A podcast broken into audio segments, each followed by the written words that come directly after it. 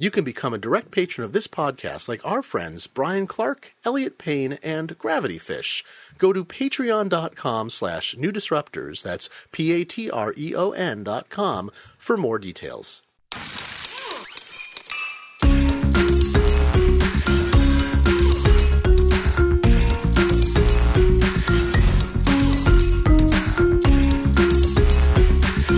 This is The New Disruptors, a podcast by and about Glenn Fleishman.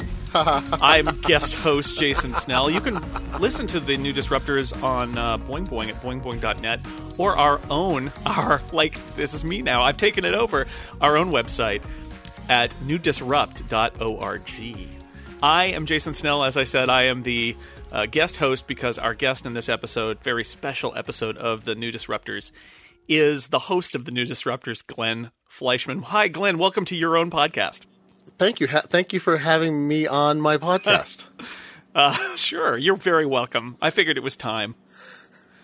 So uh, th- we should explain what's going on here. You did something interesting yourself in a in a New Disruptors sort of way, which is, in addition to your work, I should ex- I should introduce my guest, by the way, your host. Uh, the, he's a freelance writer, writes a lot for uh, The Economist, among other places, but more recently has been doing some interesting other projects, The Magazine, obviously, and most recently completed a successful Kickstarter project for The Magazine, The Book.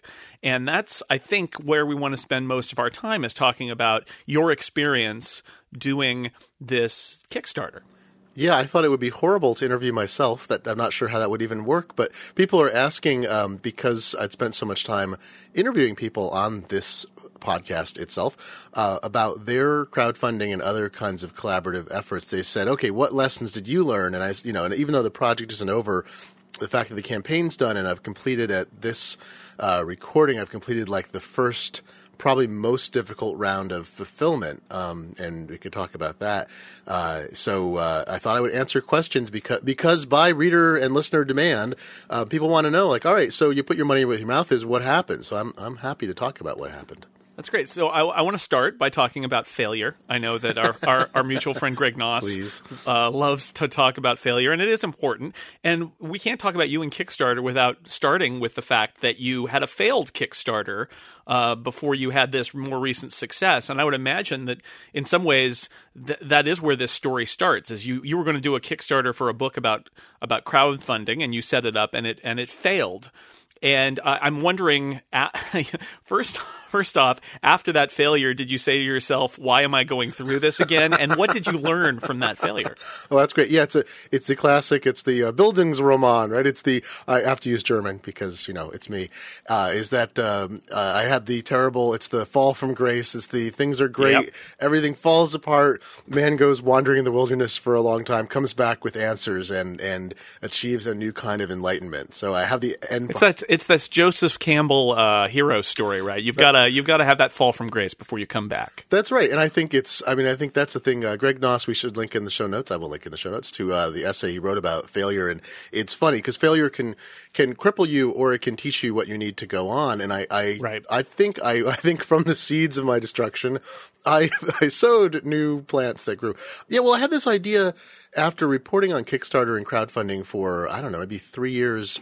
At that point, uh, a year uh, this is a year ago, uh, July or so, that um, there wasn't there were practical guides. People had written, you know, ebooks and self-published guides and websites about how to run a Kickstarter campaign from the mechanical standpoint, and there, there are more out now than there were then for sure.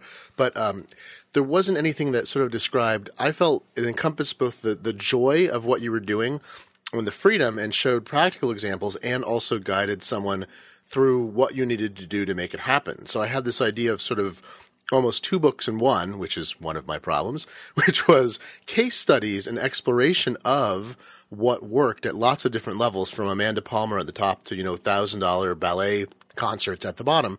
And on the other side, it was going to be really practical, like, here's how you shoot a video. If you can't shoot a video, you know, here's the formats you should use.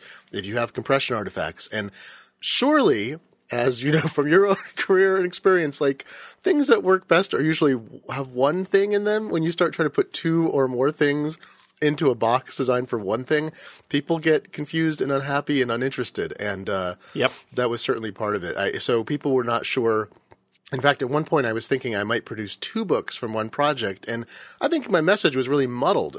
But, you know, I got it together. I felt like I'm just going to pull the trigger and see if I can make it happen. That was certainly one problem, is I don't think I knew exactly what I wanted to do yet, and that's that's hard. The other is I hadn't done anything like it before. People didn't know me as someone who had written about crowdfunding, because most of my writing for The Economist is either uh, without it's uh, anonymous, there's no byline, or it says G F on blog posts, but I hadn't built an audience of, say, tens or hundreds of thousands of people who were turning to me to read about crowdfunding and independent project creation and that kind of thing. So I didn't really have an audience to turn to. Most people knew me as a Mac writer at that point, or maybe a, a general technology writer, if they followed me at all. So that was problem number two. Problem number three is I set the, the rewards all wrong. I was thinking about it as being a really nice book I was going to make, and so I think one of the book reward levels was like seventy-five dollars. So there really wasn't a good entry point if you just wanted a book. The only entry points were if you wanted to patronize the project. And I was thinking about it from that standpoint, and that was all wrong too. And immediately after it launched, uh, someone with some great Kickstarter experience emailed me and said, you really, oh my God, you got to do this totally differently. And I was like, well, it might be too late because people already pledged those levels and I can't change. Once people have pledged, you can't change rewards in Kickstarter once there's a single pledge at certain levels.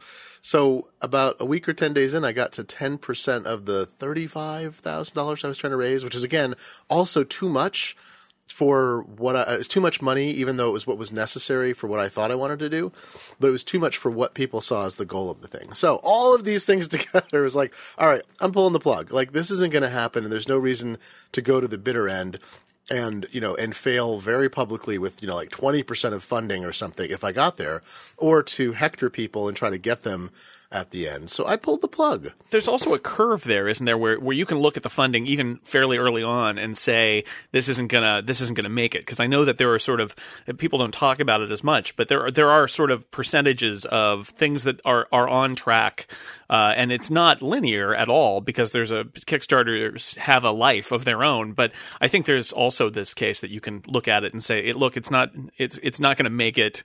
The terms are wrong, but also the support isn't there. And I I know, you know, you talked about that a lot in, in the new Kickstarter as well, that you, you had a lot of, of confidence in that one as as it progressed. Not to say it wasn't a huge amount of work, but it, it was shaping up pretty well, which I think your first project, you know, the numbers didn't look very good either. it, that is exactly right. It was very easy to tell very early on, because I think, uh, I mean, another year and a half almost in, there's more statistical analysis of it. But even, uh, you know, in July of two thousand twelve, there had already been, I forget, like twenty-five thousand projects that had been, that it's been successful, somewhere in that range. But, you know, Kickstarter was already like a multi-hundred million dollar disbursement operation by then. And people have been doing these analyses and said, all right, let's take all of the projects that succeed, the ones that don't, look, uh, separate them into dollar levels, like zero to ten thousand dollars, ten to fifty. And had done a fair amount of analysis. And uh, I think even then it was pretty clear that if you didn't hit, um, you know, if you didn't get to, I, I think the statistic, and as I recall, and I think it's still true, is that something like twenty percent of all Kickstarter projects launched get no pledges at all. Another twenty percent never reach twenty percent of funding. So that's forty percent of all projects right there. forty-four percent of Kickstarter projects do reach funding. So there's a, a a small gap, like about a fifth or a quarter of projects get somewhere between twenty percent and ninety-nine point nine percent and don't fund. But the curve is pretty strong. Like, once you hit roughly fifty percent in smaller projects, like fifty grand or below, which is now a smaller project, and it's a little bit further along, like I think it's sixty or seventy percent for bigger projects, which fail more often, uh, then the odds of you getting to full funding are very, very high. Like, they're well above ninety-five percent. So yeah. I'd hit that point where I had ten percent of funding ten days in, and I thought, there is no curve. Like, everyone who was trying to support me as a patron was in in the first few days, and we're done. You know, I'm not getting additional bids. Nothing's going on. It's stagnated. So, you know, I don't need to...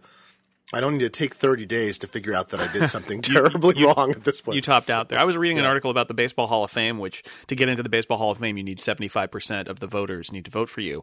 And an interesting statistical analysis from somebody who said they should lower the they should lower the requirement, because anybody who gets fifty percent gets, it's like one hundred percent of the people who get fifty percent oh. of the vote will at some point get seventy-five percent of the vote. And it's an interesting thing where you think about the one hundred percent as being this, the cutoff. Obviously, if it doesn't fund, it doesn't fund. But in fact, there is a cutoff earlier on that really, if you go, and there's some, some buying psychology in that too, right? I mean, you, you, the amount of money you put away in your, Uh, successful Kickstarter in the last few days yes. was amazing. So there's obviously a psychology there too that people want to back a winner, or they they think they've got time and then they realize the clock is ticking, and so they they they come in at the end. So really the number that you need to surpass is earlier on, and it's m- almost a psychological barrier more than anything else. I think that's terrific insight. And uh, one of the reasons I wanted to have you host is you have not run a Kickstarter campaign. I have uh, not. You've done a crowdfunded T-shirt campaign. I that was did. Very and, successful, and, and the dynamic was very similar, where we were grinding to get it over. I mean, the, the bar is so low for that, and we ended up. Set- oh, we should talk. This is guys. I just interviewed these guys at uh, uh, Cotton Bureau and United Pixel Workers, and this is for yeah.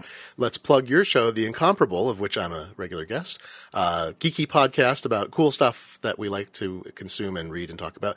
And uh, you wanted to do – we talked about doing T-shirts forever. You had a logo design and went to um, – Cotton Bureau does that kind of uh, crowdfunded thing where there's a threshold. You know, if you get – I think it's twenty-five is – it's a pretty low bar. Yeah, it was a very low threshold. And so the the psychology – I mean, some shirts don't make it. But for us, I think we figured that it wasn't going to be a problem. But the psychology of of crowdfunding still held, in the sense that it's a – the appeal of it was that they handled all the money and they produced it, and, and also that there was a limited window, that, that there are a couple weeks in which to buy it and then it's gone. And they do a single run because, you know, set up and all of that. You don't want to keep making T-shirts. You want to do a single run. It's either that or you go down to like print on demand, and the quality is a lot lower. And I, I saw the same thing happen with that T-shirt campaign as I saw with your Kickstarter and with so many other Kickstarters, which is the ticking clock has this power that, you know, I thought we did pretty well. And then we got to the last two days oh, and yeah. all of a sudden we, I think, more than doubled the number we sold, because people respond to the idea that if I don't get it now, I'm going to miss it. And, you know, it's already, it's not about I'm trying to save this thing. I'm trying to make it fund. It's more like just the psychology of limited time offer that, that kicks in there at the end. Once it's already kind of confirmed and successful, you know, that part's out of the way. But there's still this amazing buying psychology that I think Kickstarter taps into. And I definitely saw it with the magazine, the book, where, you know, we were worried about, boy, I hope Glenn gets across his threshold. And then the last few days, it was just shooting past even your stretch goal, which I thought, well, the stretch goal is never going to happen. And you went past that too. So it's amazing the psychology at work there. Yeah, I think I think you're exactly I think you're exactly right about all this, good host. Uh, the, um, but I, there's this.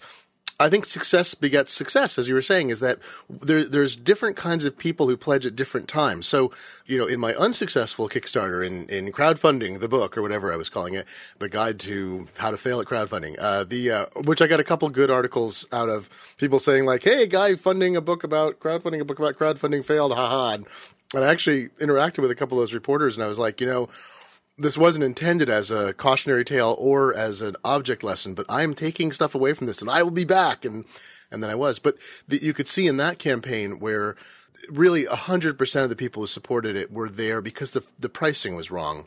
The value for what you got was totally out of line for most of the items, unless you were a patron. So I, I knew everybody backing it. I think one hundred something people backed it, and these were all the patrons. And once I'd exhausted them, I could not build on even on the momentum, and it fell apart. With the, the magazine book, the first twenty-four hours was ridiculous. Our goal was forty-eight thousand dollars, and we hit sixteen thousand dollars within twenty-four hours.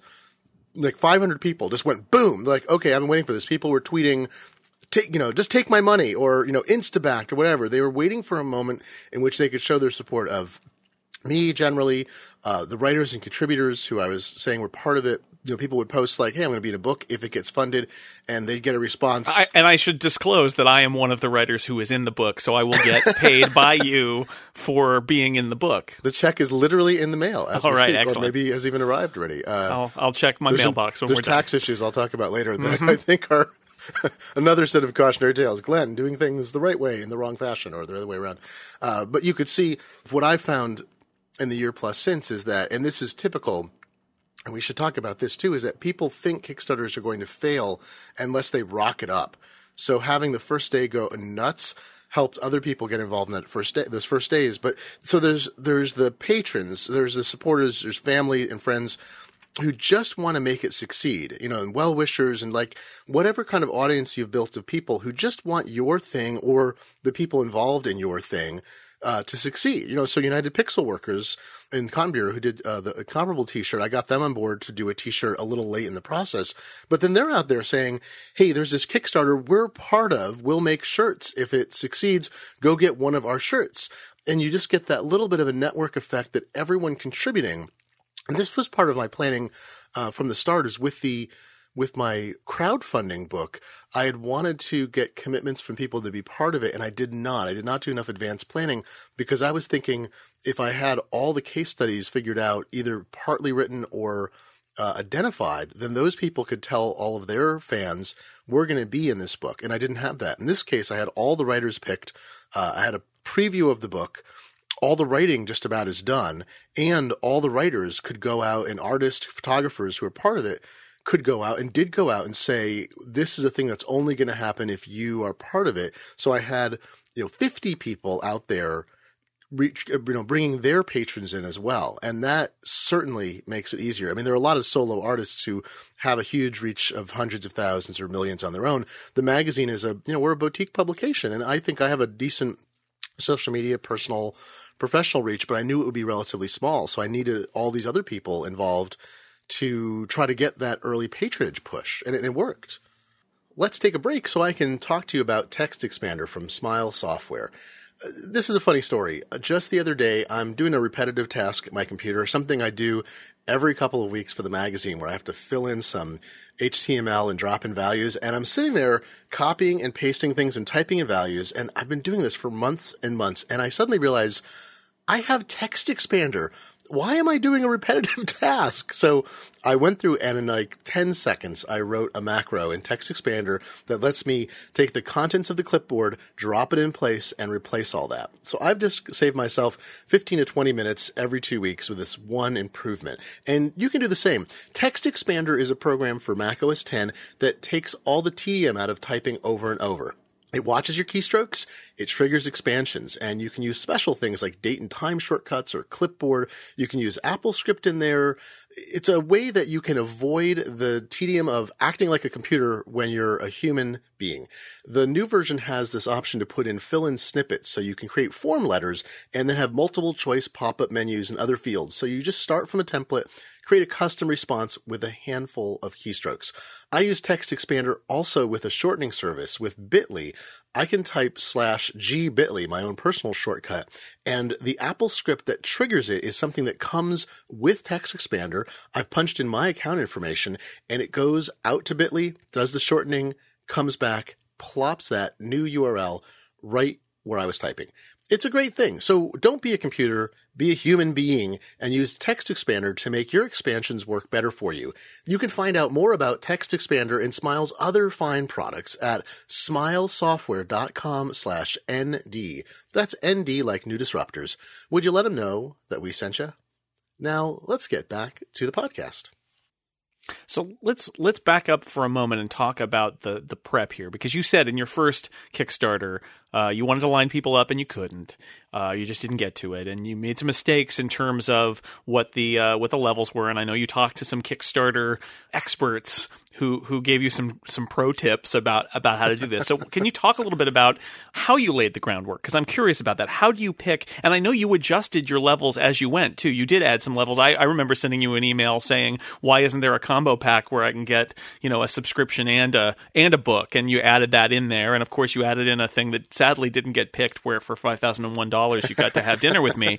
But I, how did you pick uh, when you went out what what the levels were in order to get that right in a way that you didn't the first time out? Well, there's um, I'll, I'll I'll back up even further as well. There's one thing I didn't mention too is that so the part of the prep um, before levels was I went away, you know, nursed my wounds from this Kickstarter campaign and basically changed my entire life, as you know.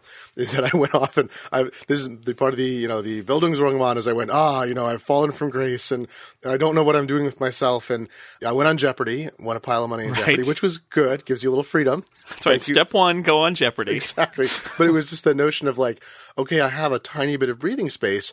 Um, Marco started the magazine. I was able to join that and not be in charge of it, but, you know, be involved in the regular creation of stuff that I really like.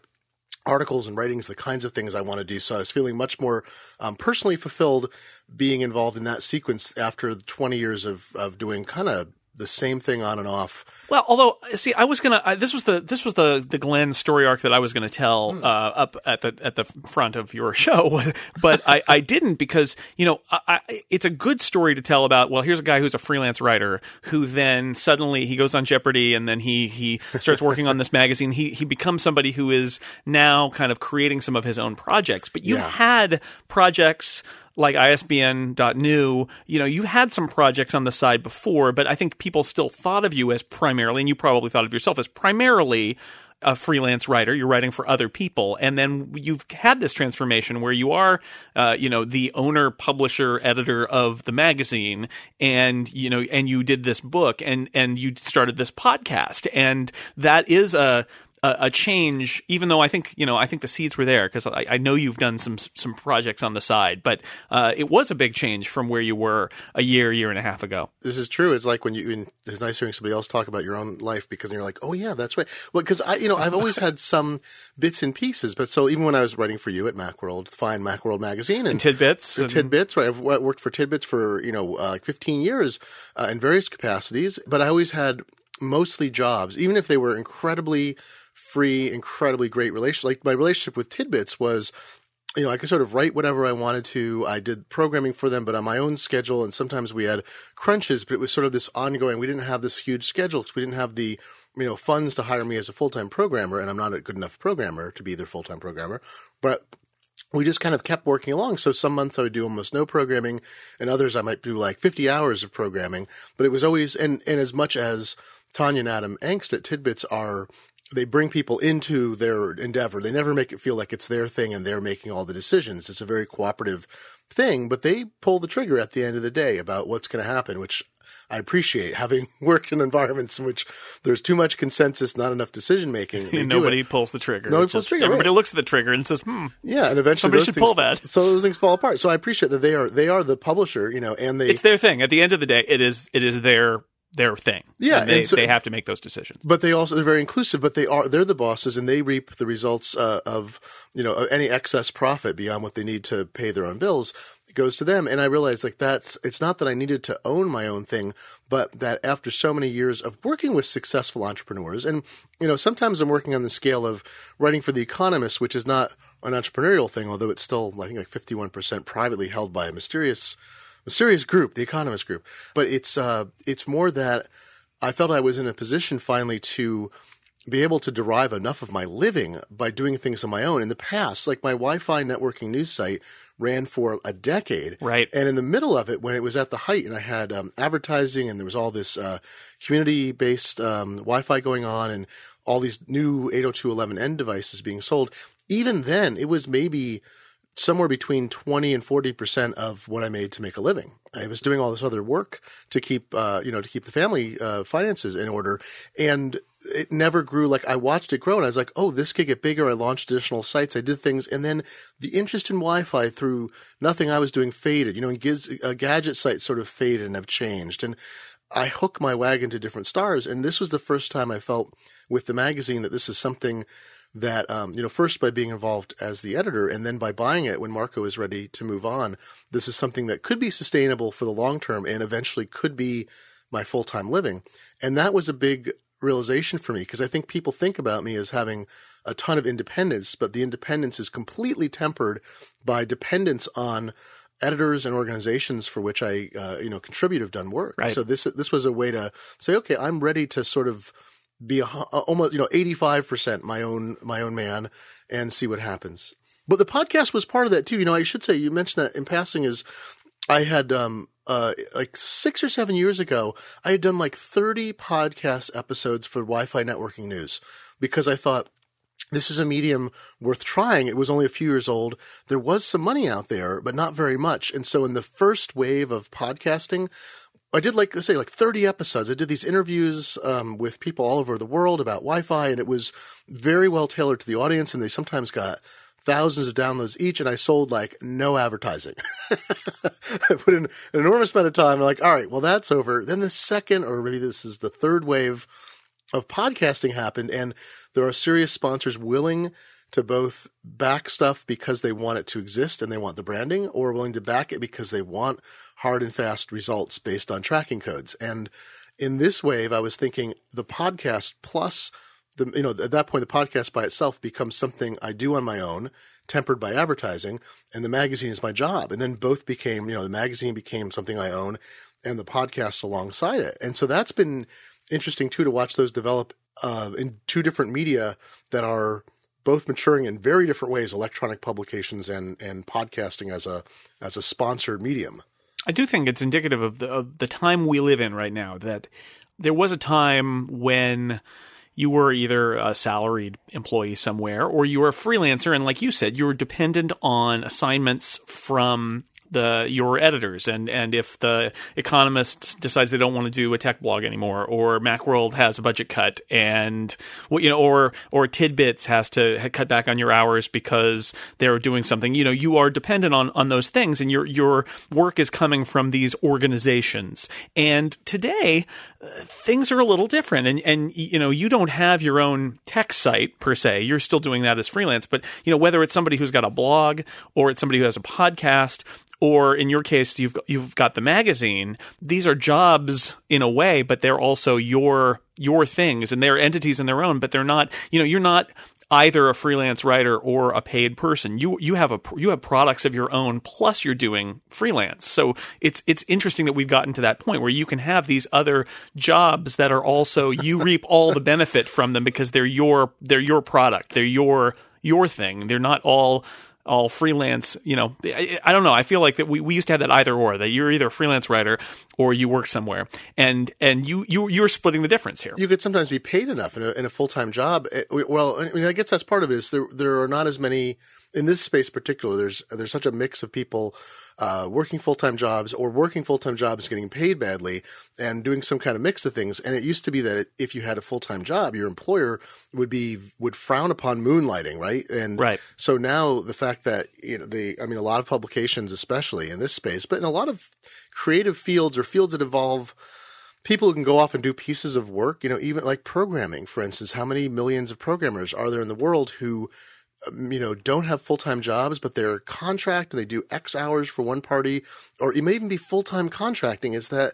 the companies are, they want to buy just the capacity they need. It's like on-demand right. well, labor. Our aforementioned friend Greg Noss is in that. He quit his full-time job, but now he is a full-time contractor for various, I think, clients, and and and he can do that. Now, I should point out, by the way, as another footnote, that I am one of those people who has that, that moonlighting issue, which is famously, for anybody who's listened to the Unprofessional podcast with Lex Friedman, is we've had that issue about, like, if we have people who are uh, tech writers for employed by I D G, and uh, then they, you know, do they get to go off and use their tech expertise to start their own podcasts rather than just podcasting for us? And that is a constant, you know, give and take.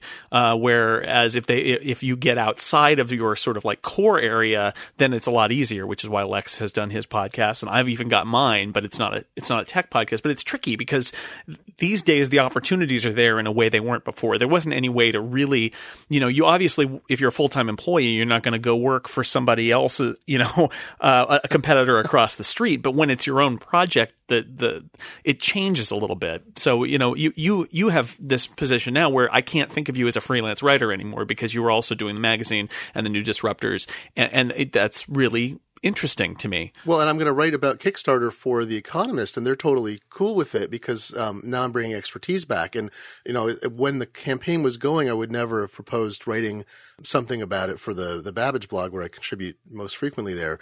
Uh, but now that it's over, I was like, hey, I should write about this. They're like, oh yeah. And they're very, they're very supportive. And, and as a freelancer, well, The Economist particularly, and, you know, and Macworld has always treated me this way too, is that, that um, I get the best of being a staffer without being, you know, having the staff requirements Or, or getting salary and whatever, but I have the the freedom as a freelancer to pitch and do stuff that is outside of what staff writers are typically doing, or I can bring a particular expertise to it. And so I feel like I've been able to carve out, and this is my advice to everybody who's always asking about blogs or other things, is like, I found some passions, and those passions happen to intersect well with things that are difficult for people who are full-time staffers at publications to cover because they mostly have to be generalists. Right. And they don't have the time, even if they have the interest. So um, great example is Tim Cross, who's uh, an Economist staff writer. staff correspondent.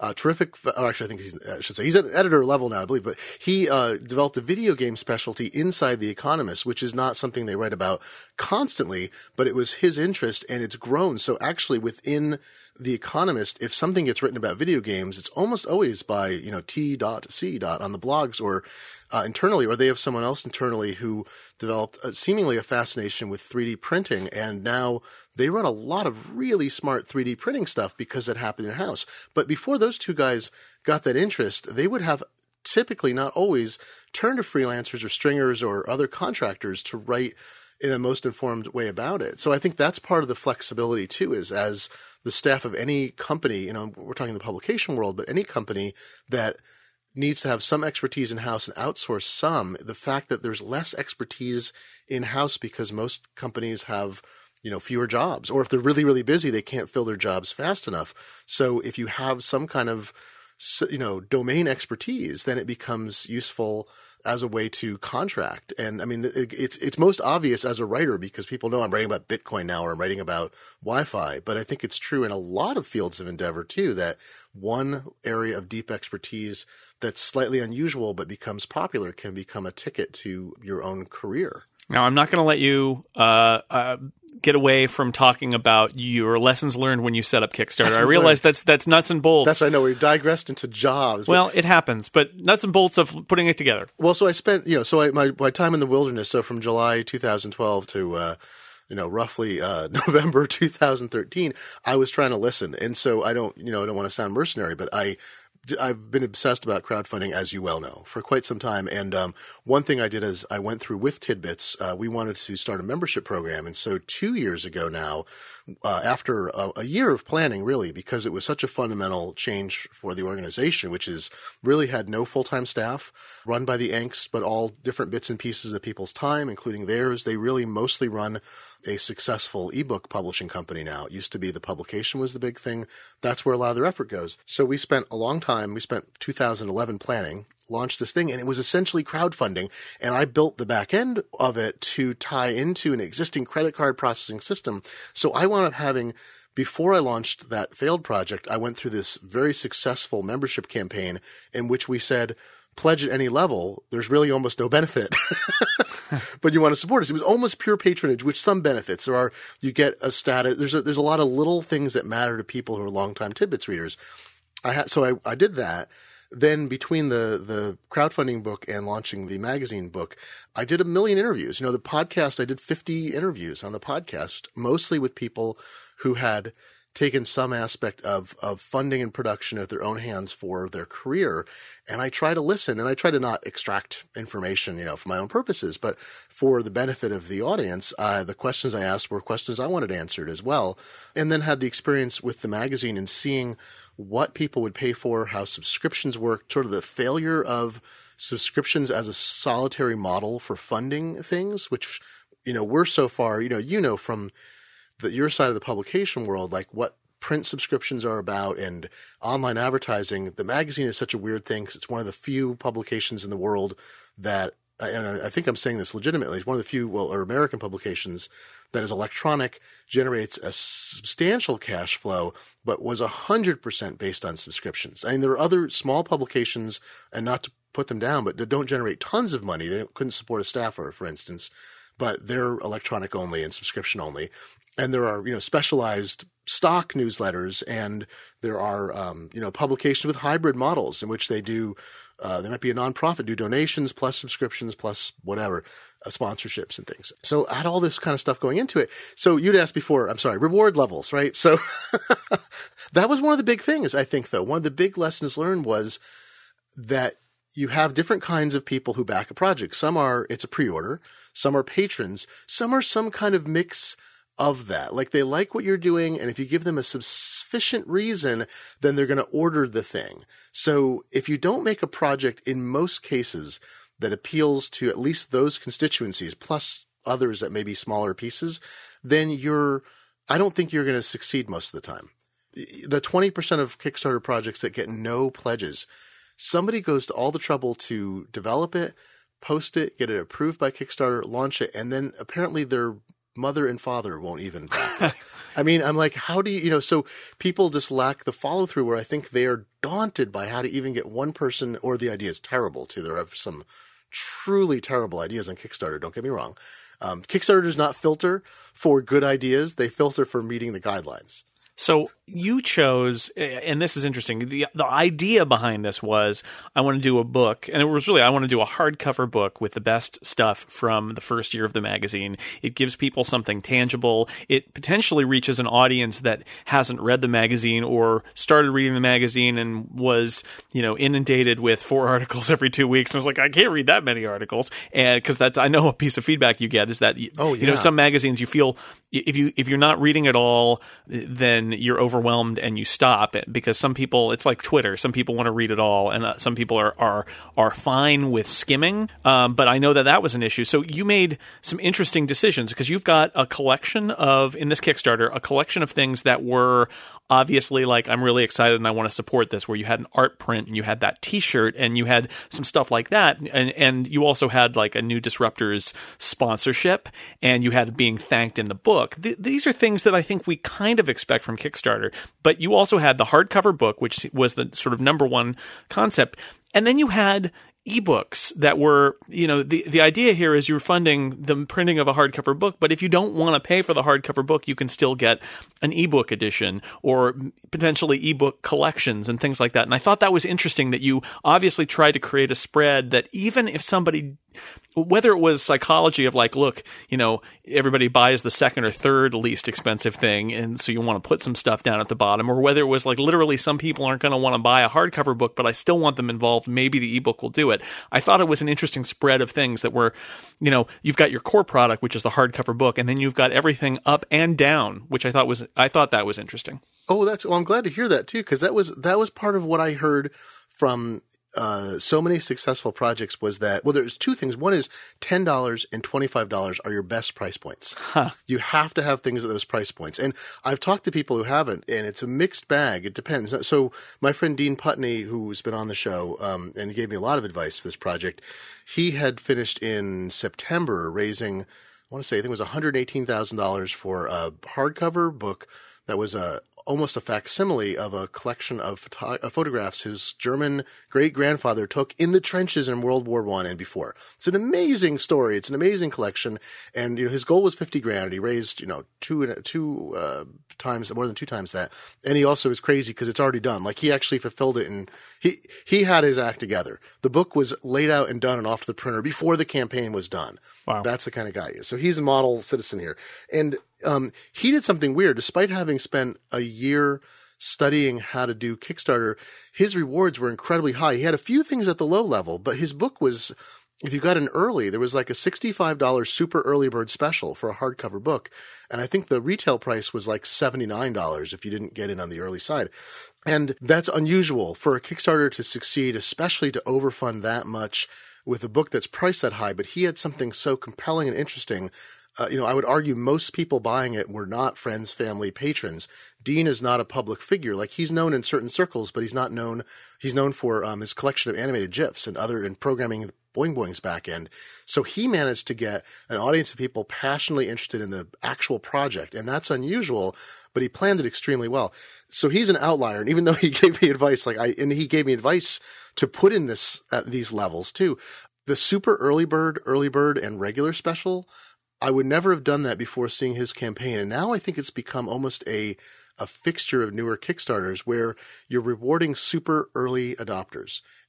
Let's pause for just a moment so I can tell you about our other sponsor, Media Temple. And if you listen to the end of this bit, I've got a coupon code for a discount. So Media Temple's grid service has for years been the web hosting choice of more designers, developers, and creative professionals than any other platform. And that's because a single grid account can host anything from your portfolio site to one hundred different client projects. It includes one hundred gigabytes of storage, it includes a terabyte of data transfer, and the grid is ready for anything. They have hundreds of servers working together in their cloud to keep your sites online.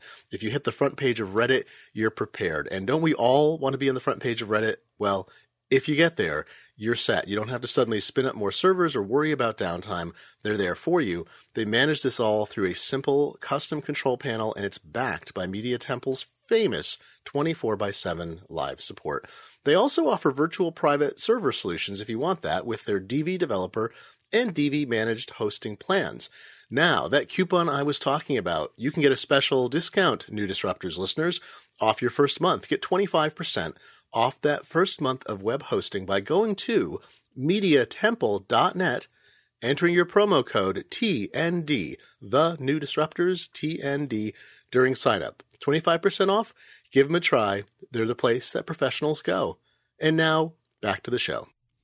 Well, there's your ticking clock, too. Just yeah. as you get the ticking clock at the end, you've got this ticking clock at the beginning. Like, oh, geez, if I'm one of the first hundred, I get a I get a deal here. And that not only gets that uh, Kickstarter on its upward trajectory, that rocketing up that you talked about, but it also makes them feel like I got my I got myself a deal, and it plays on the psychology of this is going to go away if I don't do it fast, and it gets them in the project. Then. Yeah, I'm going to go in, so maybe I should go in now because I save money, but I'm still supporting the project. I mean, this is, you know, the project said it's twenty-five bucks now.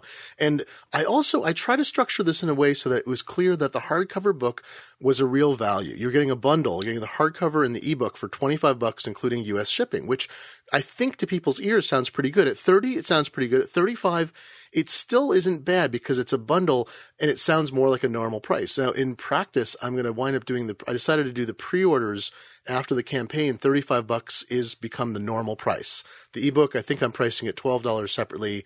The um, hardcover book, thirty bucks, and uh, there's reasons for that too. And the bundle is thirty-five. But in the campaign, I wanted the campaign to feel like a little bit of a discount because people got in early. If you got in super early, you got a super discount. If you got in a little bit later, you still got a discount. If you still wanted it, then you could get it, and you're not being ripped off. You're not paying a premium for pre-ordering during the stage. You're going to pay as much as anybody would uh, afterwards, but you still have to be part of it. So it gets funded, so it happens. So you're still part of that cycle of things. Uh, now you cycle of things happening. There's no way you could do a you know the hardcover book for for ten, but you had to hit the ten dollar price point. Was the ebook always part of your conception that I'll also do an ebook version, or was that something that you crafted because you needed to have something down at ten dollars? Well, this is how little I apparently learned, and then fortunately before the end did come back and learn it, which was originally I was thinking it was going to be uh, – and this is something Dean talked me out of, which is great because Dean is great. Uh, I was going to have um, like a fifteen dollar get the first year of the magazine as individual issues uh, offer, and then only the hardbook ebook bundles. And I forget if it was talking to Dean or – you know, I showed this to a bunch of people, some with no Kickstarter background but who are savvy in terms of – social media and understanding what people respond to, uh, and others who had run a lot of campaigns, and to our dear friend Lex Friedman, who just apparently knows how to mint money. It's like a magical um, amazing gift he has. I don't know how it works. He doesn't either. So uh, don't ask too many questions. And so I showed it to people, and and that was one of the things that came up was like your your first level. Uh, D- Dean's comment specifically was the first thing people see as they scroll down should not be something unrelated to the project. Right. So you need a ten dollar level that is a thing that is related to the project. I'm like, you know, I shouldn't be opposed to the idea of people just buying the ebook. I need to give people a position who want to help to come in at ten dollars and not give them a hard time. No, no, you can only come in at twenty-five. And then I realized also internationally, it's a huge deal. In the end of, uh, I think right now we have a little over a thousand. No, that's not right. I think it's eleven hundred books committed to be printed at this stage, uh, which is less than I thought to reach the goal. I thought we would reach, um, the monetary goal only if we hit about fourteen hundred to fifteen hundred books. So that's interesting too. And the, the numbers still work, and I'll be taking pre-orders, and it's it's all going to balance out okay budgetarily uh, because so much more of the budget was committed to intangible things that don't cost any money to fulfill. So some of that money will go to the physical fulfillment. But my point, my point is uh, international shipping is crazily high now. Uh, January first of two thousand thirteen, the prices went way up because not the gasoline pr- uh, increases and other things had um, not been figured in apparently for years at the level they should. So all the International Union of, you know, Concerned Postal Inspectors, whoever sets I COP, I don't know, whoever sets the postal rates, they uh, dramatically increased rates um, between all the different groups. So uh, my friend Matt Boers, who's a guest on this program as well, he uh, did an October two thousand twelve Kickstarter, and the books didn't ship until two thousand thirteen, which was the plan. He took a beating on international shipping because he had done all the math, including he had the weight of the book right and the shipping, everything right in two thousand twelve. And I think it cost him dollars per book uh, in fulfillment loss, basically. Wow. Um, because of that. And um, and so he didn't, you know, he, his campaign was successful enough, and he did it the right way. He printed a bunch of extra books, which he's sold a lot of, and it's all worked out very well. But I had to put, you know, I was, I'm estimating somewhere between two fifty and five dollars per book for domestic shipping. And um, it's unclear with the printers we're working with exactly what it's going to be. It'll be in that range. And so I had that budgeted. International, I had to add fifteen dollars to that. So I'm asking people, even if you come in at the super early bird level, it's going to cost you forty dollars to get a hardcover book and an ebook. That's a lot of money, you right. know, and in uh, a lot of countries, like European countries, the economic disparity, like they already pay more for books, so they're more used to it. But it doesn't seem like the same kind of thing. So I wanted a ten dollar ebook so that people who wanted to support me in Europe, Australia, India, all these countries that are subscribers to the magazine, and in, and in, in fact, we, we got bids or uh, pledges from these places, could come in and just get the ebook. And then they could have the book and they didn't have to worry about shipping. You know, in the end, about two hundred fifty copies of the hardcover book are going overseas too, or outside the United States. So the pricing, even though high, people did come in and, and back it with the international pricing being so high as well.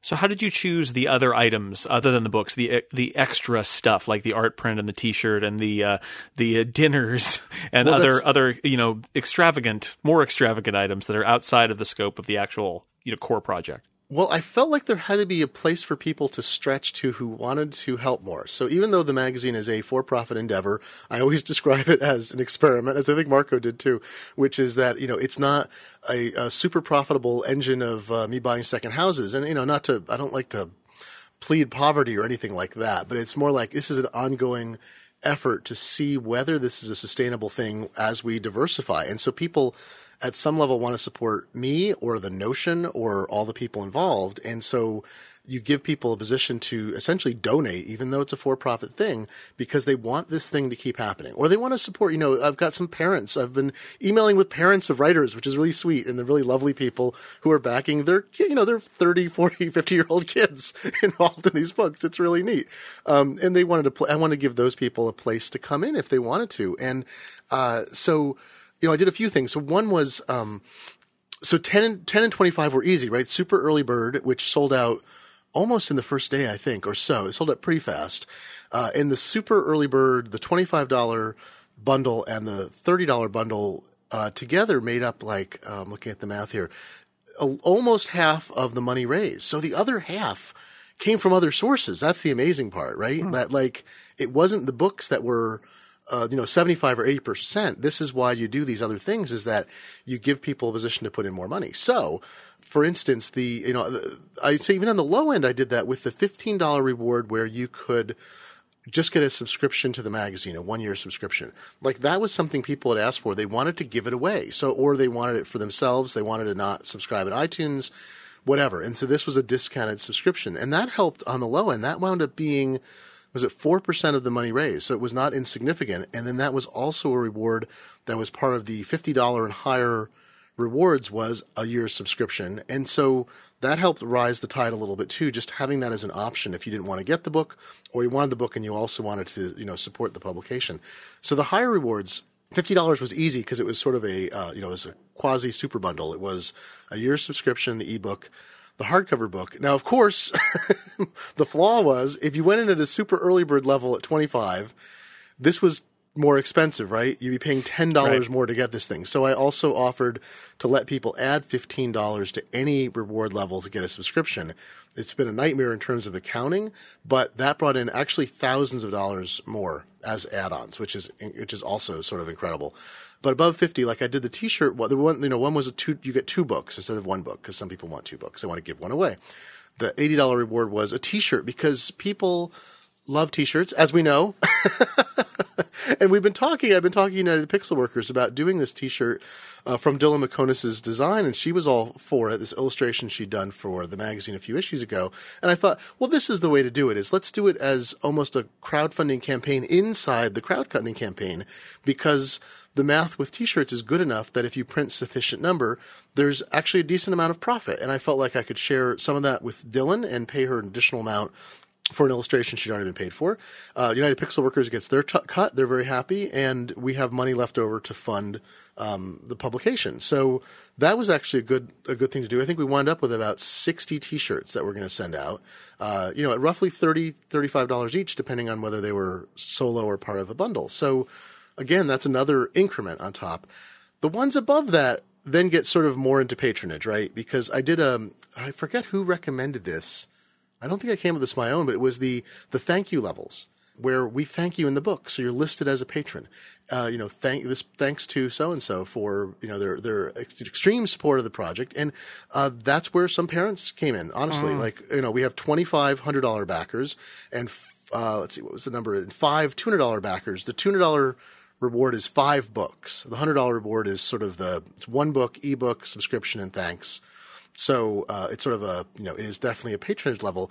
Again, that, what is that? To between the two, though, that's uh, uh, like four thousand dollars. Almost ten percent of the total came from those two, or a little under ten percent came from those two levels where people wanted to go the extra mile. And I, this is something I learned from interviewing Amanda Palmer a couple times. You know, she had a one point one million dollars Kickstarter, and everyone points to it for a lot of different reasons. Some people point and shout. Some people point and cheer. I'm a cheerer because of what she did.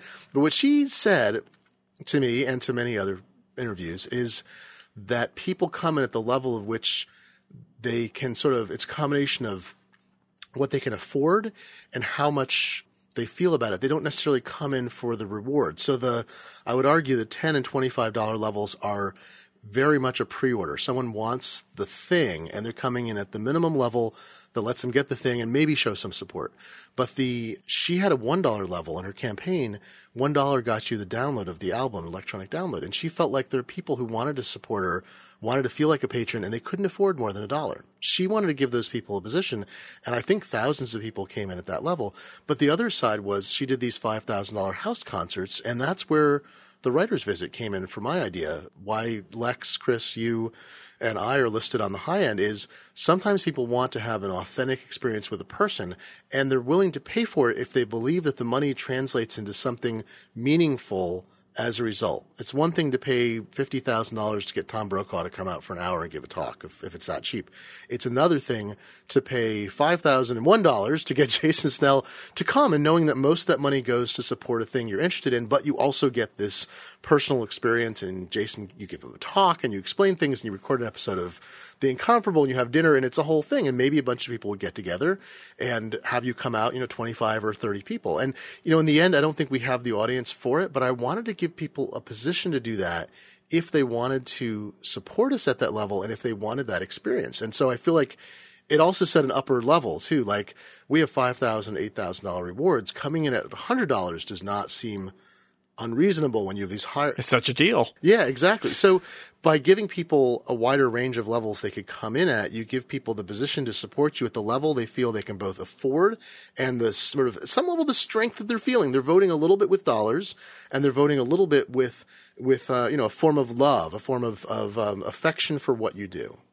All right, so I've got to assume that you went on a little bit of uh, an emotional roller coaster ride during those thirty days. I wonder if you could just take us through sort of what are your stages of freaking out and feeling confident and freaking out again? Because I, I talked to you during this period, and sometimes you were supremely confident. I'm like, wow, for a guy who's only had his thing funded at twenty percent so far, he sounds oh, super confident God. about, I'm going to order the books. And then other times I would imagine that you were pulling your hair yeah, out. Yeah, that's exactly right. That's right, because uh, yeah, you got you got the, the live the live Glenn emotional roller coaster. It's uh, it's actually extra if you want to ride that roller coaster. It's the only way to fly. Oh my God. Well, here's the thing that's funny is uh, you try to figure out what the size of your audience is. I think when planning a good Kickstarter campaign, crowdfunding campaign, you think, uh, how many people are practically going to support this thing? And in my head, I had this number that um, we've probably had over one hundred thousand people subscribe at some point in the fifteen, fourteen-month history of the magazine, you know, since October two thousand twelve. Because you get churn, as you know, in the magazine business. You get tons of churn. Yep.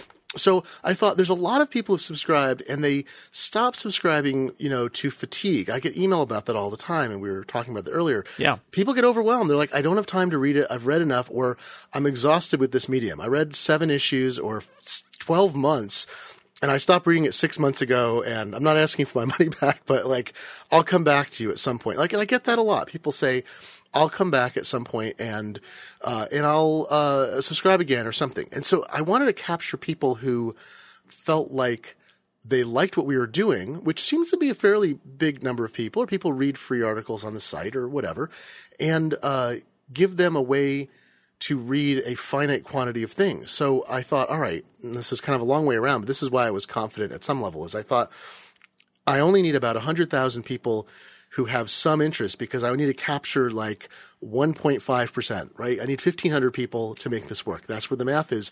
Do I have an audience of one hundred thousand who are interested at some level? Because only one point five percent, from my days years ago in direct marketing, only one point five percent are going to actually consummate it at some level, right? And the first twenty-four hours, like I say, it was crazy, right? sixteen thousand dollars, thirty-three percent, like I think three, four, five hundred people was this large number in the uh, – oh, wait, I can even look. It was uh, – yes, three, five hundred twenty-five people, almost exactly thirty-three percent in almost exactly twenty-four hours. And I thought, well, this is in the bag. This is great. All I need is the – because I'm like, A, we're a third of the way there, which is great. B, the momentum in Kickstarters often lasts for two days. One day is rarer, actually. Usually you get this kind of push. And I thought, well, two days in, we'll hit fifty percent surely. And then the rest of it is just working on that last fifty percent, maybe getting to stretch goals. But this is going to be great. Hit hour twenty-four and the pledges basically stopped. I mean, they almost literally stopped. And I'm thinking, is is Adam Smith's unseen hand of the market? Did it just take its hand and point somewhere else? Like, what? I mean, it's the weirdest thing to watch a mass audience in action, where you're like, people saw it hit some number and they turned off. So here's part of my planning problem. I'd wanted to launch the Kickstarter on October tenth, which was the one year anniversary of the magazine, and finished it before Thanksgiving, before people were off. I did not hit that goal. Too many things going on, too much planning. And I basically launched it the last possible moment, November twentieth, where I did not start or end within a major holiday, but was pretty darn close on both ends. And I wanted to time it so that there'd be an issue of the magazine at the start and end. So by doing it on the twentieth, we put an issue out that day. It was a Wednesday. Finished it on a Thursday. So we had five issues or three issues of the magazine, five for uh, episodes of uh, The New Disruptors during that time to promote the thing, and, you know, f- and essentially four full weeks. So the problem was I launched it on a Wednesday. We did the whole day, and then people went off for Thanksgiving. Yep. That's the thing. So I can trace it. You know, it's like the, it's, it tapered off on the fr- you know, on Thursday evening. People are planning to go away in America for that whole week, and it just and people are like, oh, it's doing okay, and people will be like, oh, I'm coming in. I'll, I'll just do it later. I got a lot of stuff going on, or I don't get paid until, you know, my next paycheck's December fourth or something. Got to do some Christmas shopping. Yeah, ex- and right. And people are planning for that. And they're going off with their family. They're, they're writing checks for. They're going out to dinner. They're writing checks for turkeys. I mean, it's a terrible time in America. So I saw, you know, definitely uh, a, a slow, very slow climb over Thanksgiving week. And that was certainly, you know, that was concerning. But it kept going up there. And I thought, well, we're not doomed. You know, we're going to – if we get fifty percent, the odds are ninety-seven percent at our project scale that we're going to get to full funding. So I thought, all right, I can cope with this. But there was some – there were a couple weeks when I'm like – oh my God, if I just made this terrible mistake, I thought I understood it. I thought I could get enough people. I'm, you know, I don't want to make people crazy during Thanksgiving, and I don't want to be commercial at a time when people with their families are not, oh, and, um, and so part of what the turnaround was is I talked to John Gruber about coming on the talk show to talk about, um, Newsstand, and he was happy to have me come on, and, and he helped me, you know, pimp the project too. And the talk show has, you know, like sixty, seventy thousand regular listeners, uh, downloads. And then he also posted on his site. You know, that's the that's a big advantage that um he has a bully pulpit. He does. And people who listen to his show tend to follow his recommendations for things. And I knew there would be a mismatch at some level. Like some of the listeners of the show would know me from the Macworld. They wouldn't necessarily know me or the magazine at all, although John's talked about it before, and there's the intersection with Marco. But that marked the turning point is, you know, the talk show, we recorded it, it went out, and the minute it went out, pledges started to have this big pledge. People were like, I heard it on the talk show. I totally want you guys to succeed. I'm getting a book, you know. And so I got in, I want to say a, a decent but relatively modest number of people, like maybe a couple hundred people total, which is significant, came in through the talk show thing. And then that just lit the fire. We crossed fifty percent. I said, I'm confident we're going to go. Like, I'm going to write checks because I'll make the, I have some plan B's and C's if the, if we don't fund fully, but we're just going to go for it. We're going to do the design part and start signing contracts. And that's what I did. And then, you know, as you saw, it tapered off a little bit. I'm looking at it. Uh, I can put the chart up in the show notes even, but it tapered off after the talk show went live. But but the, the rate of increase was much higher than it had been. And, you know, we reached these things. And then we hit this point. This was the fun part. The last week. So it's Monday of the last week of the, you know, this is like the sixteenth of December. And it's going to end on the Thursday in the middle of the day on the nineteenth. And um, people started freaking out. It was interesting. I'm watching on Twitter and on Facebook, and contributors and readers and unrelated people who just, I know, like you and I know, Uh, in the Mac community and elsewhere are like, oh my God, Glenn's thing isn't going to fund. And I mean, seriously, it was so, I mean, it's so lovely. People were like, oh, he's worked so hard on this and all these people, it's, it's great. Look at all the writers involved. These are all people, you know, and I've been reading these people for years, or I am one of these people. And I want the book to happen. People went berserk. And so it went in the space of that last three days. Uh, we started Monday with, I'm looking at the chart here, with forty-two thousand three hundred seventy-four dollars. At the end of Monday, it was, um, we'd gone over the top. It was like by the next day, within twenty-four hours, went to fifty-one thousand dollars. It's like nine thousand dollars in twenty-four hours. And then it still ticked up. You know, we finished at, uh, at almost five thousand dollars above that. And it was partly a couple really nice people came in and uh, pledged at the one thousand dollars or more level to get um, – this is one of the levels I didn't discuss uh, – sponsorship on this fine program. Right. So they get the bundle, they get the support, they get public acknowledgement, and they get something that's actually a, you know, a dollar item that people pay for um, at a retail level. And they're paying, you know, they're paying rack rate essentially for it, but they came in at that level. And this is the sweet part is they're going to be a future sponsor. So I will mention them. But MailChimp is a very interesting organization. They do mailing list uh, management. And um, this is not an advertisement. This part is just me being happy with other people. Is uh, I use MailChimp for the magazine's very small list for free. Shouldn't tell them. I don't pay for their software. Uh, and I'm looking forward to actually having a list big enough to pay them for. But they have – I think they were saying they sent out – is it seven billion emails? seventy – it was some cra- – I don't know. They just published a report. I'll put a link in the show note. But they added like three billion email addresses in two thousand thirteen and sent out – it was seventy billion email. I mean, they are a big force in what drives marketing and communication on the internet. And they have this really neat habit, which is they like to support – creative projects. So they like to put Kickstarters over the top. And I remember someone had told me this. They're like, you should watch because MailChimp might just might, you know, do a Santa Claus and come in. Huh. And sure enough, we were at forty-six thousand whatever. And I'm counting it down. I'm driving people crazy on Twitter because we're counting, you know, counting it down. And crazier than usual. Crazier. Yeah, exactly. Say. This is my normal volume plus some. And we're getting down there. And someone's like, hey, you just went over the top. I'm like, what are you talking about? We were at forty-six thousand five hundred. Like, no, you're at forty-eight something. And I look and I'm like, oh my gosh, their MailChimp came in and they put in this podcast bid because they wanted to, they wanted to kick it over to fund it. And, and, and they're, I didn't out them initially. And then I realized pledges, uh, pledges are shown on the Kickstarter page to everyone. And then they outed themselves and I was happy to, to do it. But it's like, that's part of that community thing is like MailChimp and, and, you know, they're not alone. There's a lot of companies that want to support creative stuff. And this is one way they do it is they try to fund or help, you know, create a little bit of a fire underneath something that's going on. So that's where I got a little crazy, Jason. That's and, where I said. Well, and that's I, what that's when it starts to take off where now that it's funded, you've got this whole other psychological element, which is, um, oh, it's guaranteed now. I can just I can just jump in. And then there are those, always those people, those Johnny-come-latelys who are like, mm-hmm. oh, well, now that it's a real thing. Sure, yeah. Yeah, now, now do they it. Don't have to. I mean, people – I know that people generally understand – well, I shouldn't say this. I believe – if you've ever backed a Kickstarter before, which is now millions of people, but not hundreds of millions, you know that your card is not charged if the project isn't uh, doesn't reach its goal.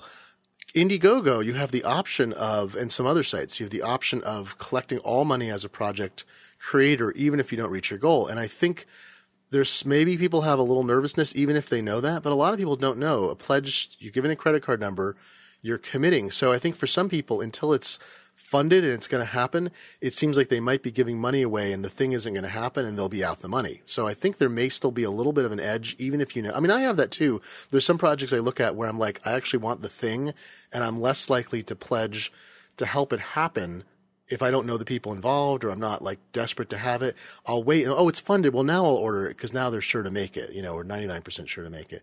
I had thought, talking back to the planning stages, the forty-eight thousand dollars number was very carefully constructed, and it's turned out to be pretty accurate as I've gone through these stages of getting fulfillment and writing checks. I put in a – there's a margin for error too. I wanted like a – you know, Kickstarter and Amazon take like ten percent, and it's turned out to be less, but the state of Washington will be taking from a half to two percent uh, with the business and occupation tax, which is a gross business tax. So I had to factor that in. I mean, that's a lot of money.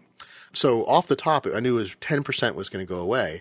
And then I wanted a several percent margin of error because, you know, you can't budget for everything, right? And right. Um, so the number uh, – so that forty-eight grand number, people asked me at some point like, well, why didn't you set it to twenty-four grand? And I thought there are two things. One is I didn't feel I could fulfill at the quality of book at that level. And I didn't want people – I didn't want to say at twenty-four grand we'll do a paperback and our stretch goal is forty-eight grand for a hardcover. I didn't think that would be that compelling.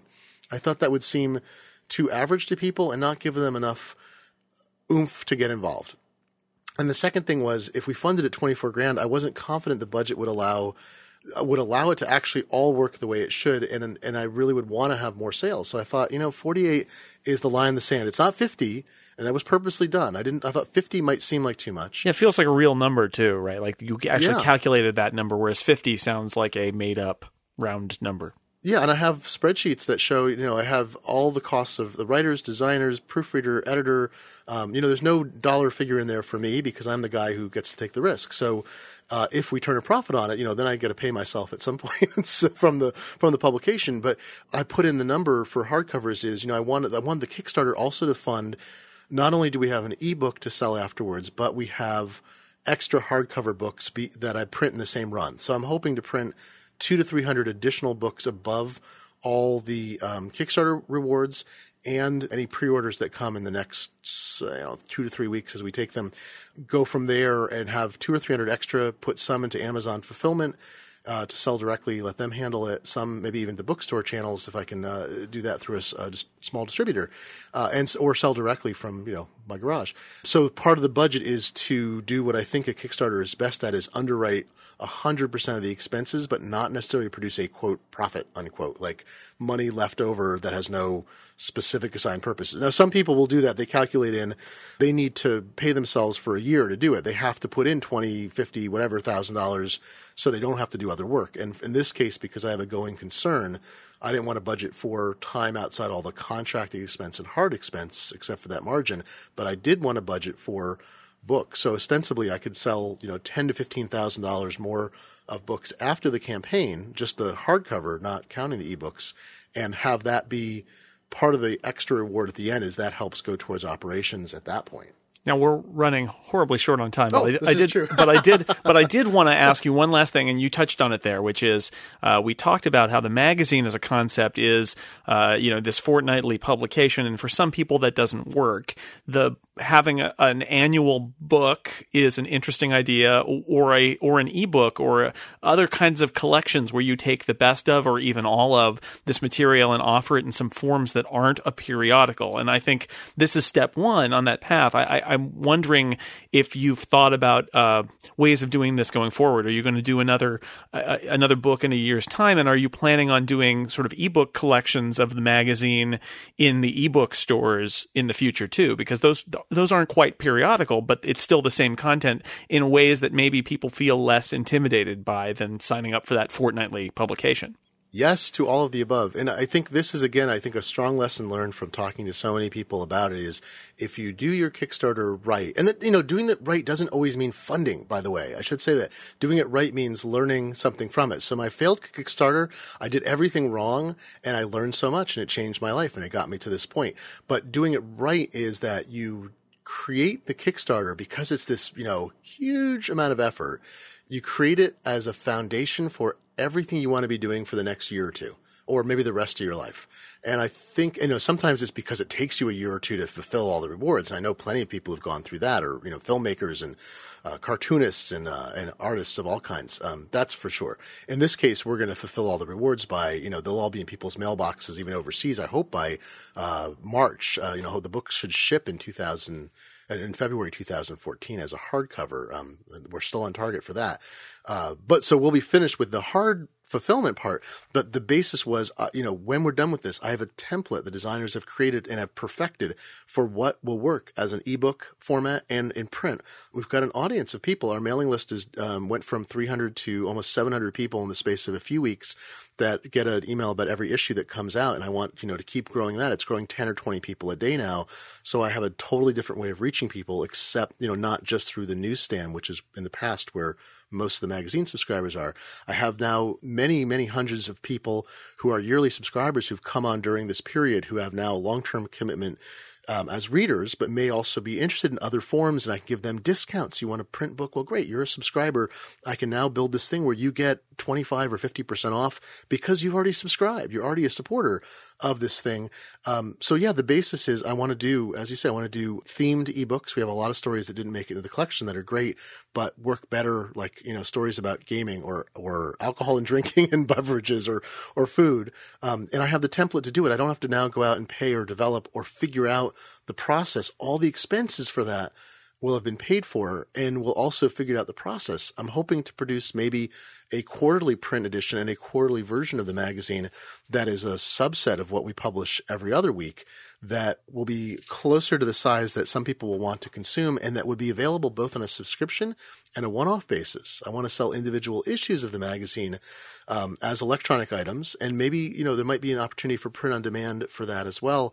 Um, so there's all of these things now that come from putting all the time and effort into this, and the expense of of working out process, where I don't think I could ever have afforded the time myself or paid people the money to get to that point. So that's the that's the goal. Is this is not only a book, but hopefully it becomes an annual book, as you say, and a whole bunch of other things that give people, just like with the rewards being spread out in dollar values to give people a position to come in based on what they want.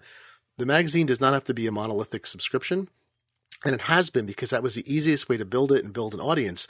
But between changes in the way that Apple's newsstand works and iOS, and just um, the attrition of early subscribers and trying to find new subscribers and people telling me what they want. I mean, the book is a direct outgrowth of people saying, you should do a book. And I've wanted to do a book, but people telling me that over and over again, if you did a book, I would buy it. Well, they did. They weren't lying. Those people came back and they bought a book.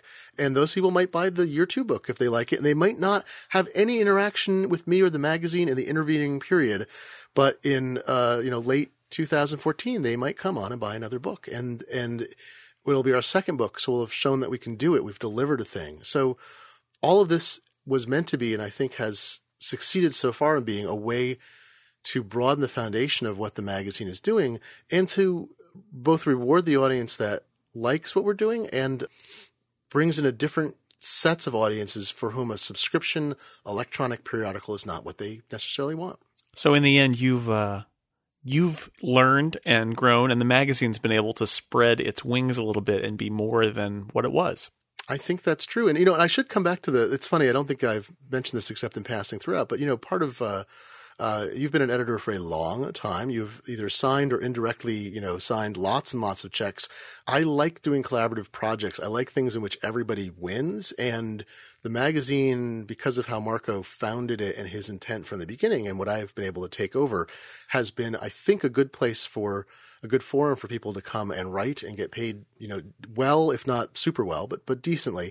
And part of my long-term goal is to pay people as well as possible. So the more I can lift the magazine's fortunes and make it something I can devote more of my time to, and that has a more sustainable, ongoing, uh, you know, growth curve from revenue, the more I can pay contributors and get more of their time. And, and, um, it's not polished. It's that funny thing. I mean, you know, as a writer, it's like, the more time you have, the often the deeper you can make a story. Not better, but it's different. And the more time an editor and writer can work together, sometimes, often, you can make the story better. So more money doesn't necessarily mean better writing, but it can mean more care taking with the writing than can be afforded with less money. Right. And so I, I want to make the publication, I guess, a better and better place for writers. And, and you know, in planning this Kickstarter from the very beginning – said it all along, and I emphasized it during the campaign, is that everybody gets paid. No one's volunteering their time.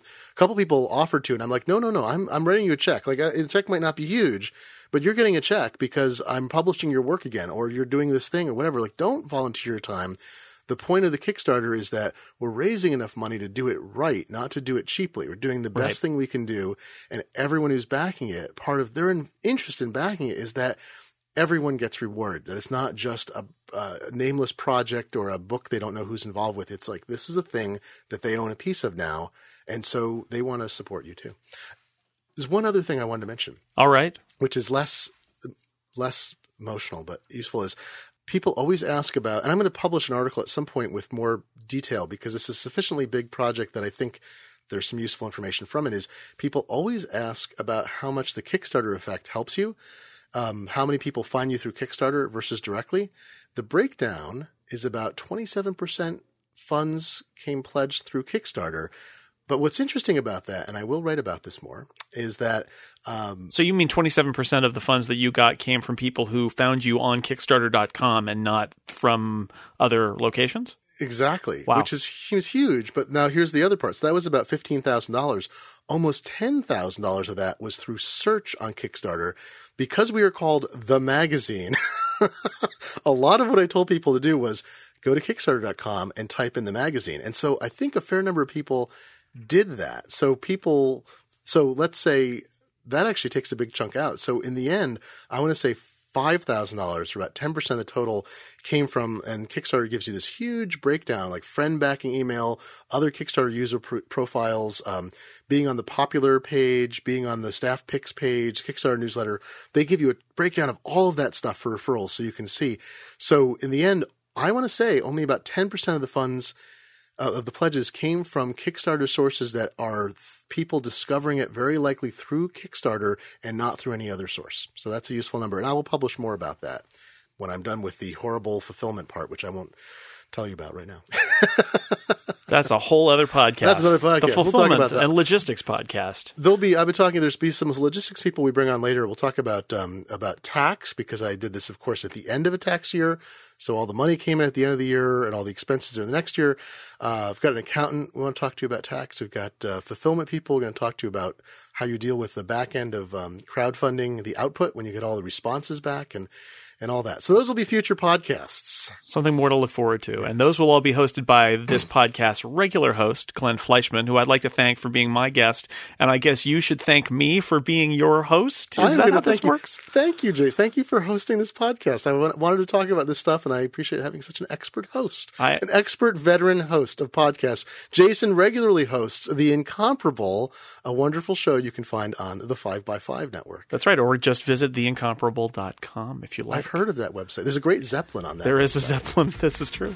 Well, that is this edition of The New Disruptors. As always, you can check us out on the web at new disrupt dot org, and we're part of the Boing Boing family of podcasts, boing boing dot net. Until next time, when I won't be the host, goodbye from The New Disruptors.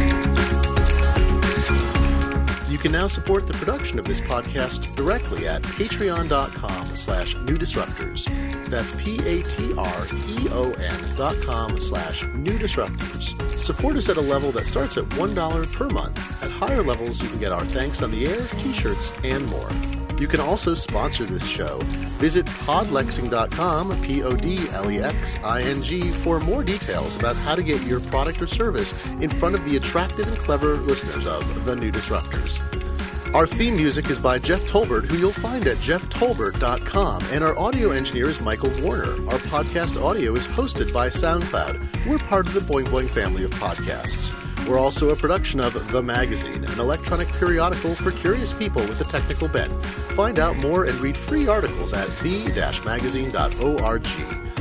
This podcast is licensed under the Creative Commons by N C N D three point oh license. Feel free to distribute it intact and with attribution to us by linking back to our site. We only ask you don't offer it for sale. I'm your host, Glenn Fleishman. Please join us again next time. Thanks for listening.